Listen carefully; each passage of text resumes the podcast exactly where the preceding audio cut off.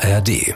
Kurzer Hinweis, hier folgt jetzt ein Extra, ein Bonus zu einer unserer Dark Matters Folgen, ein Gespräch zu einem Thema, wie läuft das eigentlich genau bei den Geheimdiensten? Viel Spaß beim Schlaumachen. Wenn du im Bereich der internationalen Geheimdienstwelt unterwegs bist, das kennen wir ja von spektakulären Fällen, dann gibt es eine ganze Reihe von Staaten, die zögern ganz offenkundig nicht, Dissidenten, Verräter, Leute in den eigenen Reihen schlichtweg zu töten. Matters. Geheimnisse der Geheimdienste. Mit Eva Maria Lemke.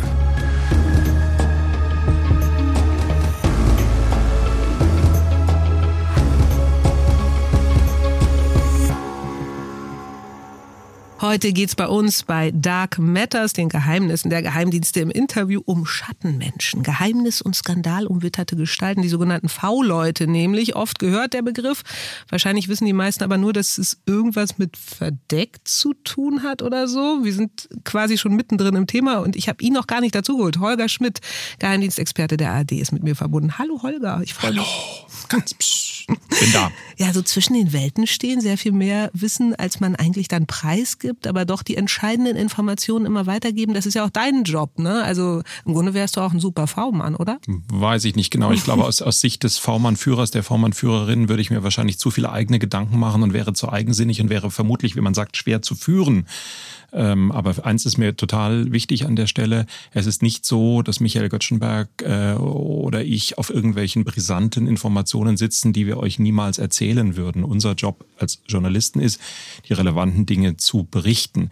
Es gibt Dinge, die äh, vielleicht äh, einfach weniger relevant sind oder noch Zeit brauchen, sich zu entwickeln. Und es gibt Dinge, die mit den Quellen zu tun haben, die wir nicht erzählen, um unsere Informanten zu schützen. Aber es ist nicht so, dass wir auf Staatsgeheimnissen, Verschwörungen, unerkannten Gruppen Gruppen oder so sitzen würden, über die wir nichts erzählen. Nein, das wollte ich auch mit keinster Weise ausgedrückt wissen. Also ich habe es schon angerissen. Also V für verdeckt äh, würden die meisten wahrscheinlich so. Oder Vertrauen. Oder Vertrauen. Unterschiedliche Interpretationen. Was ja. stimmt eigentlich, Holger? Also ich glaube, eines ist total wichtig, vielleicht wenn wir darüber ganz kurz am Anfang reden, dass es, dass es zwei grundsätzlich unterschiedliche Arten gibt, durch Menschen zu ermitteln. Darum geht's ja im Grunde. Und zwar das eine sind äh, Menschen, die in Behörden arbeiten. Also zum Beispiel der Polizist, der verdeckt in der Drogenszene ermittelt oder sehr viel seltener eine Verfassungsschützerin, ein Verfassungsschützer, jemand vom BND, der als Beamter eines Landes oder der Bundesrepublik Deutschland mit einer verdeckten Identität draußen irgendwo ist. Das, das ist nennt man dann Legende, glaube ich. Ne? Genau, hm. verdeckte Ermittler, sage ich mal so als Überbegriff. Und der Punkt ist dann immer, das sind Beamtinnen und Beamte einer Behörde, die in ihrer Beamtentätigkeit draußen in irgendeiner Form konspirativ mit einem falschen Namen, mit einer falschen Geschichte unterwegs sind. Das wird ganz häufig verwechselt mit den V-Leuten, bei denen das allerwesentlichste Merkmal ist, dass sie eben nicht zu den Behörden gehören, sondern welchen Beruf auch immer oder ohne Beruf oder Hausfrau oder Student oder arbeitslos oder Rentner oder völlig egal, aber eben kein Verhältnis, kein dienstliches Verhältnis zu der Behörde haben. Mhm. Und das sind, glaube ich, die V-Leute, über die wir heute sprechen wollen. Das andere Thema, die verdeckten Ermittler, ist auch super spannend, aber ein anderes Thema. Ja, also die V-Leute stehen außerhalb der Behörden, aber stehen oft innerhalb einer Szene, deswegen sind sie ja so interessant, wandeln also so ein bisschen zwischen den Welten, oft viele Jahre lang. Unter welchen Gefahren eigentlich? Ganz unterschiedlich, hängt extrem äh, von, von der Welt ab. Wenn das eine, eine, sagen wir mal, radikale, aber in sich noch relativ gewaltfreie Partei oder Gruppierung ist, dann ist die persönliche Gefahr eher die, dass man den eigenen Freundeskreis verlieren könnte, dass man wüst beschimpft wird, aber wohl keine Gefahr an Leib oder Leben. Wenn du zu einer Neonazi-Kameradschaft gehörst, wenn du im Bereich des islamistischen Extremismus oder Terrorismus unterwegs bist oder da irgendwie nahe dran bist, ist, da kann es äh, unter Umständen persönlich gefährlich werden, da kann es zu körperlichen Übergriffen kommen. Und wenn du im Bereich der internationalen Geheimdienstwelt unterwegs bist, das kennen wir ja von spektakulären Fällen, dann gibt es eine ganze Reihe von Staaten, die zögern ganz offenkundig nicht, Dissidenten, Verräter, Leute in den eigenen Reihen schlichtweg zu töten, zu liquidieren. Mhm. Das ist Realität. Also das kann von lebensgefährlich bis im Extremfall bis zu persönlich unangenehm und gesellschaftlich geächtet in der jeweiligen Szene führen. Jetzt fragen sich wahrscheinlich viele, wie muss man drauf sein, um sowas zu machen, um solche Gefahren einzugehen? Du hast ja wahrscheinlich einige getroffen. Ist es so ein Typ Mensch, kann man das sagen? Oder? Nee, das ist wirklich, das hängt auch wieder extrem von, vom Milieu ab, was für Menschen das sind. Es ist manchmal tatsächlich auch die Frage, wie sehr den Menschen, die V-Leute sind, eigentlich klar ist, welche Rolle sie für die Behörde haben. Da gibt es auch eine große Bandbreite. Es gibt für die Menschen sehr unterschiedliche Motivationen, warum sie es tun.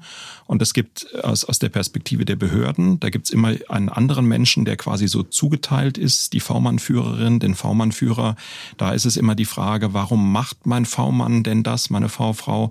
Äh, was ist denn die Motivation und ist das alles hier noch in einem, in einem vernünftigen richtigen Bereich. Denn eines möchte man ja auch von Seiten der Behörden auf jeden Fall verhindern. Man möchte verhindern, dass die V-Leute anfangen, jetzt durchzudrehen, in dem Sinne, entweder, dass sie große Risiken eingehen und sich selber gefährden, um gute Informationen zu bekommen, aber dann vor allen Dingen auch, und da gibt es ja auch viele Beispiele in der Geschichte und in Filmen, dass sie Dinge anfangen aufzuhübschen, wie man das nennt, oder zu erfinden, hinzuzudichten, um sich wichtig zu machen, vielleicht auch um das Honorar zu erhöhen, weil sie die Anerkennung der V-Leute-Führer haben wollen und dann die Informationen Informationen schlichtweg nicht mehr stimmen. Gibt es ja, nicht also, aber auch immer wieder diesen Vorwurf, dass sie Sachen auch weglassen, um zum Beispiel ihre ihre Garden äh, dann doch zu schützen, also ihre und, eigene genau. Szene zu schützen. Und das ist dann, das ist dann äh, auch wieder das, Case, das, das andere, andere Extrem. Mhm. Ja, es gibt ja, es gibt ja einen ganz berühmten Fall, der in Deutschland äh, seit vielen, vielen Jahren für Diskussionen sorgt. Das ist der V-Mantino Brandt äh, der im, der im rechtsradikalen, im Neonazi-Milieu unterwegs war. Und der ist ganz lange äh, von äh, Landesbehörden des Verfassungsschutzes als Quelle geführt worden, hat große, große Mengen Geld bekommen für das, was er an Informationen aus der Szene gebracht hat. Das hat auch alles immer so halbwegs gestimmt.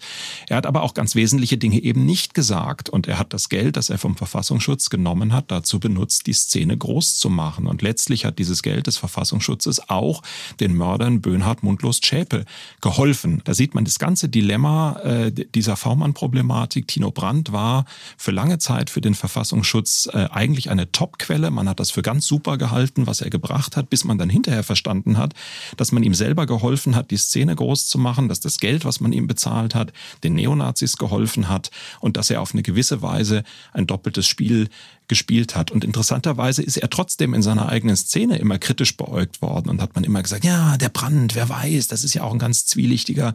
Und mein persönlicher Eindruck von, von Tino Brandt, ich habe ihn ein paar Mal auch in Gerichtsverhandlungen erlebt, ist, der genießt es auf so eine ganz seltsame Art und Weise, genießt er, dass er eigentlich von niemand richtig äh, akzeptiert wird und so, so eine ganz, ganz komische äh, Zwischenstellung da hat äh, und ist äh, ja ein sehr, sehr, sehr unangenehmer Typ, meine Wahrnehmung. Okay also den Verbindungsführer, den hast du jetzt schon angesprochen, den hat man und man kriegt, wie ich gehört habe, jede Menge Schotter. Also wie werden V-Leute bezahlt und vor allen Dingen wie hoch? Hm, Gibt es keine feste Regel. Ich würde auch nicht, jede Menge würde ich nicht unterschreiben. Das ist total unterschiedlich. Das ist letztlich auch äh, eine Frage der jeweiligen Behörde, was sie, was sie für richtig hält. Das ist eine Frage für das Gefühl, was äh, der V-Mann-Führer, die V-Frau-Führerin hat. Ähm, das ist sehr, sehr, sehr individuell unterschiedlich. Und jemand, der äh, V-Leute führt, hat mir mal gesagt, das ist, das ist so ein bisschen wie es hat, hat eine väterliche Komponente für diesen Mann äh, gehabt, es hat eine, eine kumpelhafte Komponente gehabt, aber du musst immer derjenige sein, der das steuert, hat er mir gesagt. Du musst eine gute Sensibilität dafür haben, äh, was will denn eigentlich deine V-Person und du musst eben aufpassen, dass es in keine Richtung äh, ent, entgleitet und du musst dir immer auch klar darüber sein, dass diese Personen sowas wie einen Verräterkomplex bekommen können. Mhm. Also dass sie plötzlich vielleicht auf einmal sagen, ach du liebe Zeit, ich verrate hier mein ganzes Umfeld und eigentlich stehe ich ja doch hinter der der Sache, über die ich berichte. Also es ist eine, eine sehr heikle Geschichte und sie geht ja auch oft genug schief. Ich habe das Beispiel von Tino Brandt erzählt. Es gibt weitere Fälle äh, von, von Menschen, die sich Dinge ausgedacht haben, die nicht die Wahrheit gesagt haben, die entscheidende Dinge äh, nicht weitergemeldet haben. Und es gibt große Erfolge. 1993 Es ist dem rheinland-pfälzischen Verfassungsschutz gelungen, den V-Mann Herrn Steinmetz in die Führungsebene der linksterroristischen Roten Armee-Fraktion zu schleusen und jemand in die Kommandoebene der RAF reinzubringen. Das galt als völlig unmöglich, weil die absolut abgeschottet waren, weil es wirklich jahrelanger Mitgliedschaft bedurfte, um in die Kommandoebene zu kommen und dass das dem rheinland-pfälzischen Verfassungsschutz äh, gelungen ist, das halte ich auch bis heute wirklich für eine Meisterleistung.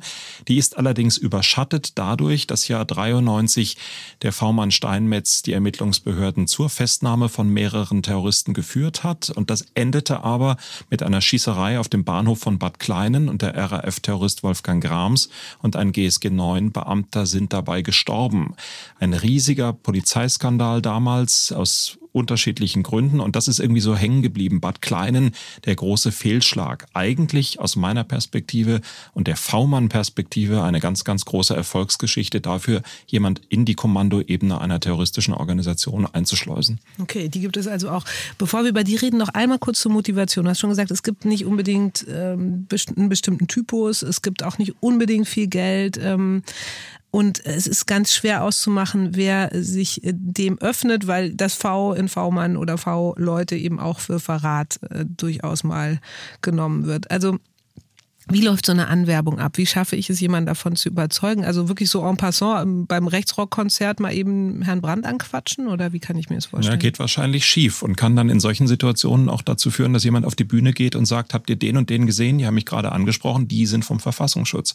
Das ist etwas, was die Anwerber immer wieder erleben, dass sie selber auch verbrannt werden in der Szene, weil sie jemand ansprechen, der dann, dann eben irgendwie mit einem geschickten Move irgendwie dann doch irgendwie ein Foto macht oder die Namen outet äh, gerade auch in der linksextremen Szene sieht man das in den entsprechenden Internetforen immer wieder. Es gibt noch einen, einen ganz wichtigen Punkt, über den wir, glaube ich, kurz sprechen müssen. Und das ist, dass es ähm, auch in, in der Gesetzgebung in Deutschland Entscheidungen gibt, die V-Leute sehr betreffen. Und das hat mit dem NPD-Verbotsverfahren zu tun. Damals ging es darum, die rechtsextreme Partei NPD nach Parteiengesetz zu verbieten. Und ähm, dieses Verbot geriet ins Trudeln, weil der Verfassungsschutz in führenden Positionen äh, der Partei NPD V-Leute hatte und äh, das Verfassungsgericht gesagt hat, wenn quasi die Gefahr besteht, dass diese V-Leute ja die Partei steuern, weil es ja quasi einen Einfluss durch den Verfassungsschutz auf diese V-Leute gibt, dann kann man ja gar nicht mehr sagen, ob diese Partei so extrem ist, wie sie ist, weil ja die Gefahr besteht, dass sie vom Geheimdienst gesteuert wird. Und deswegen ist dieses Verbotsverfahren in, in, in diesem Durchgang gescheitert. Und seitdem wissen die Verfassungsschutzbehörden, wir müssen also aufpassen, dass wir nicht in einer Organisation zu hohe, zu führende Menschen anwerben, weil wir dann wieder quasi ein rechtliches Problem bekommen kommen. Wir brauchen also Menschen, die auf der einen Seite möglichst viel erfahren, möglichst gut drin sind und auf der anderen Seite aber eben nicht Funktionäre in einer Struktur oder in einer Partei sind. So und mhm. ähm, das führt dazu, dass zum Beispiel äh, ein, ein, wenn ich mir jetzt irgendwann eine extremistische äh, äh, Gruppierung ausdenke, dann dann wäre ein guter ein guter V-Mann vielleicht irgendwie die Partnerin von jemand, der da so, ich sag mal flapsig im mittleren Management ist und die viel mitkriegt, aber die nicht unmittelbar drin ist ist, die aber trotzdem erzählen kann. Die treffen sich immer donnerstags abends, die gehen da und dahin. Äh, als er nach Hause kam, hat er erzählt, jetzt geht's endlich los. Ähm, äh, es, es steht irgendwie eine Waffenlieferung an, es soll Geld geben, es gibt ein Treffen, so, solche Informationen, die durchaus aus, aus einem hinteren Kreis kommen können, aber die dadurch ja, ja nicht nur nicht weniger äh, wertvoll werden, sondern vielleicht auch so ein bisschen abgeklärter und von außen betrachtet sind und nicht von dem Heißsporn kommen, der irgendwie mitten in der Gruppierung drin ist. Hat man eigentlich aus Fällen wie Brand gelernt? Also wie verhindert äh, die Behörde, dass jemand fürs Lügen bezahlt wird, im entscheidenden Moment äh, vielleicht unehrlich ist oder ganz konkret, dass ein gestandener Neonazi seine Kumpel eben doch nicht verpfeift? Das ist eine große Debatte und, und hat zu einer ganz, ganz heftigen Debatte in den Verfassungsschutzbehörden geführt, auch mit unterschiedlichen Positionen in unterschiedlichen Ämtern. Jemand, der Straftaten begeht, ist eine Position, der kommt überhaupt nicht in Betracht. Jemand, der ganz extrem äh, verfassungsfeindlich ist, der käme quasi grundsätzlich nicht in Betracht. Dann sagen andere, das ist total naiv. Äh, genau diese Leute brauchen wir. Da hat es verschiedene Bestrebungen gegeben. Auch das Bundesamt für Verfassungsschutz hat sich da äh, darum bemüht, quasi so einen Konsens im, im, im Konzert der Verfassungsschutzbehörden zu bekommen, welche, das nennen die dann interessanterweise ethischen Standards, äh, man denn da einhalten möchte. Und es geht übrigens noch zu einem ganz anderen, völlig absurden äh, Thema über. Und das ist die Frage, wie das eigentlich mit der Bezahlung und wie das mit der Steuerfreiheit ist. Denn ähm, so, wir sind so quasi, ja immer noch in Deutschland. So, wir sind in Deutschland und wir regeln alles. Ich glaube, da hätte auch niemand außerhalb von Deutschland Verständnis für, dass diese Behörden darüber nachdenken, ob der, dieser V Leute lohnen, ob der den Sozialverpflicht, ob der sozialversicherungspflichtig ist und was man damit tut. Und dann haben die eine, wirklich ohne Quatsch jetzt, die haben eine Lösung gefunden, dass diese Behörden, die die V-Leute bezahlen, äh, den Leuten, die sie kriegen, sagen, du kriegst ein bisschen weniger, wir übernehmen das Versteuern und pauschal äh, an, an Finanzamt äh, und Sozialträger Geld abführen, natürlich ohne zu sagen, für wen, aber so eine Art pauschale Einzahlung in die Sozialkassen machen, damit das, was die V-Leute bekommen, auch steuerlich völlig unproblematisch ist. Das ist Deutschland. Na, da wir beruhigt. Eine Einschätzung hätte ich gerne noch von dir. Also findest du es nach allem, was wir jetzt von dir gehört haben, falsch, dass der Staat äh, mit seinen V-Leuten eben auch indirekt die bezahlt, die teilweise auch erklärte Feinde von ihm sind, um nee. an Informationen zu kommen? Oder ist das ein notwendiges Übel? Ja, der Fall Tino Brandt ist ein absolutes Extrem und es ist eine Katastrophe gewesen, wie das gelaufen ist. Es ist eine Katastrophe gewesen, wie Tino Brandt die Behörden an der Nase herumgeführt hat. Und das ist leider nicht der einzige Fall. Dieses generelle Verbot, V-Leute zu führen, was manche fordern, das halte ich für weltfremd. Ich bin aber genauso der Meinung, dass ein Verfassungsschutz, der darauf setzt, dass man mit V-Leuten schon alle Probleme lösen kann, dass der auch falsch liegt. Das ist ein total aus meiner Sicht ein total wichtiges Mittel. Ich hielte es für unverantwortlich, den Verfassungsschutzbehörden dieses Mittel V-Leute zu nehmen. Aber man muss sich immer bei jedem einzelnen Fall sehr genau überlegen, was man mit diesem Mittel erreichen kann und was nicht. Und das darf niemals auch alleine stehen. Du musst immer gucken, dass die Informationen, die dir die V-Leute bringen, dass du die überprüfen kannst, dass du die anderweitig abgleichen kannst. Deswegen ist es übrigens, jetzt plaudere ich wirklich ein bisschen aus dem Nähkästchen und äh, vergrätze wahrscheinlich die eine oder den anderen beim Verfassungsschutz, der gerade zuhört. Es ist absolut nicht ungewöhnlich, dass man sich auch intensiv dafür interessiert, wie die V-Leute denn selber leben und ob denn bei den V-Leuten das alles so ist, wie sie erzählen, um ihre Glaubhaftigkeit zu überprüfen. Und da kann es durchaus sein, dass äh, wenn V-Mann und V-Mann-Führer beisammensitzen und der V-Mann sagt so und ich gehe jetzt zum Fußballspiel, dass der V-Mann-Führer dann nach Hause geht und sich jemand aus der Observationsabteilung dafür interessiert, ob der wirklich zum Fußballspiel geht, mhm. um eben zu gucken, können wir ihm denn glauben. Holger, das war wieder sehr denkfeueranfachend und erhellend, was du uns erzählt hast. Vielen Dank dafür. Gerne und psst. also, heute haben wir uns darüber unterhalten, warum V-Leute so unentbehrlich und eben auch gleichzeitig so unberechenbar sind. Und ihr könnt auch gerne noch in unsere Langfolge reinhören. Es lohnt sich. Bei Dark Matters. Matters. Geheimnisse der Geheimdienste. So, und jetzt haben wir noch einen kleinen Podcast-Tipp für euch. Apokalypse und Filterkaffee, das morgendliche Update von Mickey Beisenherz zu allen Titelthemen und wichtigen Tweets des Tages. Mitte März habe ich da auch mal vorbeigeschaut, könnt ihr ja nachhören, aber es kommt sowieso ständig eine neue Folge raus. Genauer immer montags, mittwochs, freitags und samstags und zwar schon um 6 Uhr morgens.